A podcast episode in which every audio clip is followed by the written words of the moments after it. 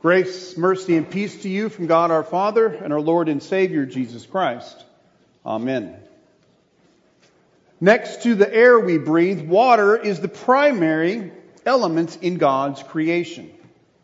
Without fresh water, your body cannot be sustained. Water comes in all shapes and sizes, depending on its use and temperature. When water is frozen, it is solid.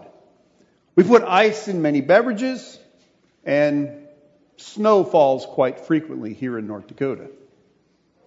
When water is above freezing, it is a liquid. We drink it, shower with it, bathe with it, wash our clothes and dishes with it, and occasionally go water skiing. Finally, when water is heated, it becomes a gas. Water is everywhere in our lives. Water is also powerful and destructive. At creation, God separated the waters above from the waters below to make land before he made Adam and Eve. Later, God told Noah that he would flood the entire earth until the highest mountain was 20 feet below the surface of the water. God destroyed all who were outside of the ark because of the wickedness of man. But he made a covenant of promise to save Noah and his family. After Moses and all the people of Israel crossed the Red Sea on dry ground, God delivered a deadly blow to Egypt's army. The walls of the Red Sea literally slammed shut, crushing and drowning the entire Egyptian army. Water circulates often in Scripture in large and small ways. Sometimes there's flooding, washing, watering, healing, refreshing, cleansing, and reshaping. Under Joshua, God led Israel into the promised land when he parted the Jordan River.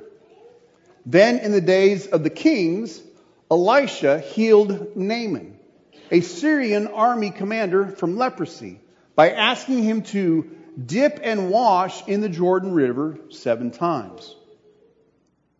When Israel was thirsty, Moses sweetened the bitter waters of Marah and made water flow from a rock. Another example is in Psalm chapter 1 verse 3 where we read, He is like a tree planted by streams of water that yield its fruit in its season, and its leaf does not wither. Here the righteous are connected to the living water of the Word of God. And so, like a tree planted by streams of water, they are fruitful and prosperous.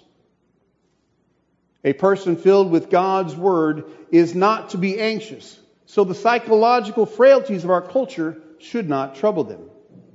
Remember what Jesus said in Matthew chapter 6, beginning at verse 31. Therefore do not be anxious, saying, what shall we eat, or what shall we drink, or what shall we wear? For the Gentiles seek after all these things, and your heavenly Father knows that you need them all. But seek first the kingdom of God and his righteousness, and all these things will be added to you. God always refreshes his people, as the psalmist prays in Psalm 42. As a deer pants for flowing streams, so my soul pants for you, O God. My soul thirsts for God, for the living God.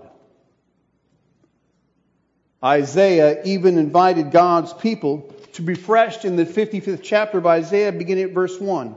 Come, everyone who thirsts, come to the waters.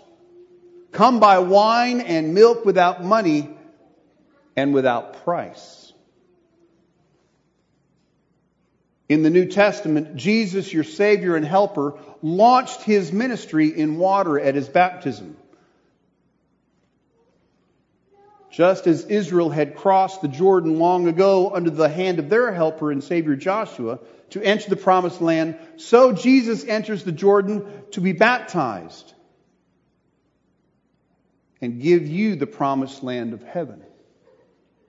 Even though Naaman, the Gentile leader, balked at Elisha's word for healing, he eventually dipped himself into that same cleansing Jordan River seven times. And he saw his leprosy evaporate away. Dear friends, Jesus still washes all your sins away today in the waters of your baptism. And he gives you the promised land of heaven. Although Jesus had no sin, he immersed himself in sin to fulfill in human flesh all that Israel and us never could. It is no accident that water is splashed everywhere in Jesus' ministry. Remember his first miracle in John chapter 2? Jesus turned water into wine to refresh the wedding guests. Then Jesus lovingly encourages Nicodemus to be born of water and the Spirit in John chapter 3. And to the disciples' utter astonishment, Jesus also offers living water to a Samaritan woman at Jacob's well in John chapter 4. When Jesus sees the lame, he heals a paralyzed man who'd been waiting for 38 years in the pool of Bethesda in John chapter 5. Jesus, remembering how God gave the Israelites water in the wilderness, says to the crowd at the Feast of the Tabernacle in John chapter 7, verse 37 If anyone thirsts, let him come to me and drink. Jesus also walks on water in Matthew chapter 14. He washes his disciples' feet in John chapter 13. And finally, Jesus allows water and blood to pour forth from his side as he hangs on the cross in John chapter 19, verse 34. Is all this water simply coincidental? Of course not. It is reasonable and rhythmic. Water is woven throughout the Bible, pointing you to Jesus even though not every passage is directly a baptism. As St. Paul so wonderfully concludes in 1 Corinthians chapter 10, our fathers were all under the cloud, and all passed through the sea, and all were baptized into Moses in the cloud and in the sea. For they drank from the spiritual rock that followed them, and the rock was Christ. Even St. Peter states that just as God saved Noah and his family by water, so your baptism now saves you too. Dear friends in Christ, your Heavenly Father reshapes and rewashes you every day with baptismal water, like a piece of moistened clay. He is conforming you into the image of His Son. Before the scriptures were fully recorded for all God's people to see and read, the early church fathers used physical water to teach the Bible, baptism, and faith in Christ.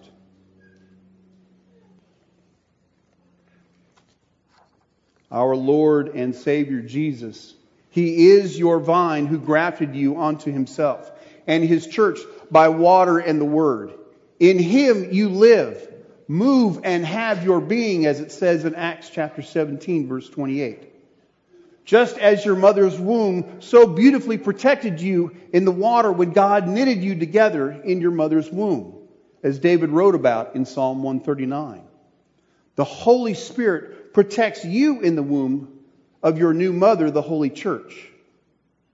If you were to ask a potter how he makes a beautiful pottery vase, he would tell you that it is the water that makes clay moldable before it is fired in the oven. Similarly, your potter, the Heavenly Father, works in you by the power of the Holy Spirit each day to reshape you into the image of His Son, Jesus Christ. Your old Adam is drowned that a new you is reshaped and formed.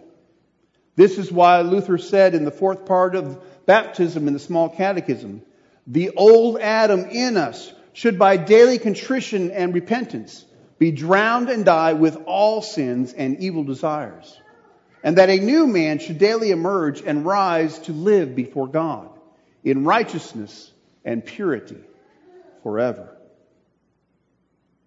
Just as the Holy Spirit hovered over all the waters of creation to bring life, so he fills you with new life in Jesus now and every day. This is what Lent is all about. Drowning the old you so that the new you joyfully arises. During Lent, the church is dark and full of purple, reminding us of Christ's passion, his death, and the tomb. But we will not stay here. We will rise anew as our Lord bursts from the tomb that Easter morning. So that does beg a question. What in you needs to be drowned today?